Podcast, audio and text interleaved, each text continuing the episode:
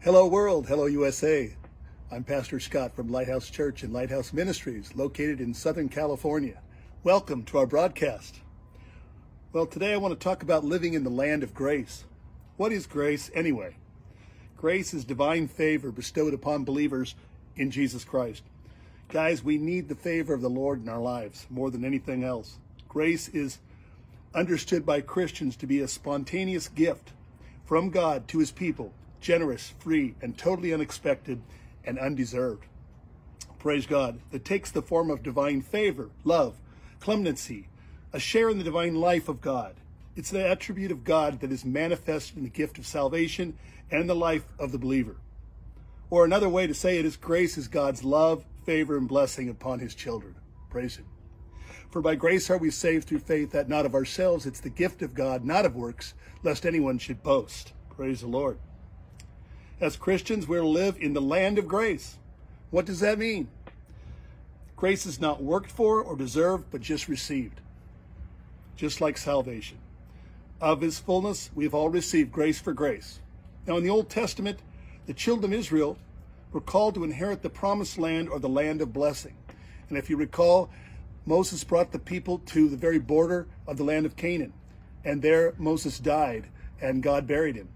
And then Moses' assistant, Joshua, took the people into the land, who is a type of Jesus, Yeshua. And he led them into the land of favor, and they possessed it. Grace should be growing in the life of the believer. Unfortunately, many Christians move away from grace and they get into legalism and self works, trying to be perfected in the flesh.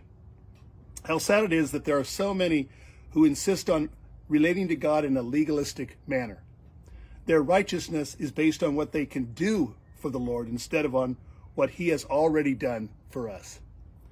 I lived my Christian experience for so many years in bondage, trying to please the Lord in my own futile efforts. I didn't understand the life of grace and faith, but God began to open my eyes to His favor and blessing in my life. I ceased from my own works and I entered into his rest. Hallelujah. The Bible calls it the believer's faith rest in Hebrews. Praise the Lord. Where grace is received and blessing is bestowed. It is only in the life of grace that we can advance in God and his kingdom.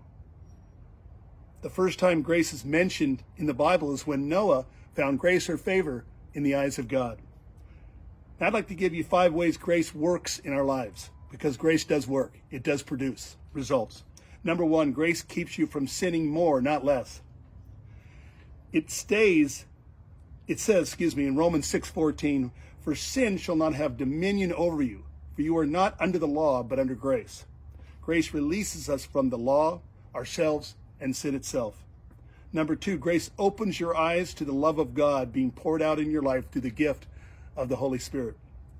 Number three, grace teaches us about forgiveness concerning others and ourselves. Sometimes the hardest thing to do is to forgive yourself. Grace motivates, number four, you to live for God and experience His power and presence in your life. And number five, grace abides and abounds forever in the life of a believer. 2 Corinthians 8 7 says, Therefore, as you abound in everything, in faith, speech, utterance, knowledge, and in all diligence, and in your love to us, see that you abound in this grace also. Praise the Lord. Hey guys, abound in grace and blessing. Is the only way to succeed as a believer. Amazing grace, how sweet the sound that saved a wretch like me. I once was lost, but now am found. I once was blind, but now I see. We'll see you this Sunday for our live broadcast at 10:30 a.m. Pacific Standard Time. Blessings to you.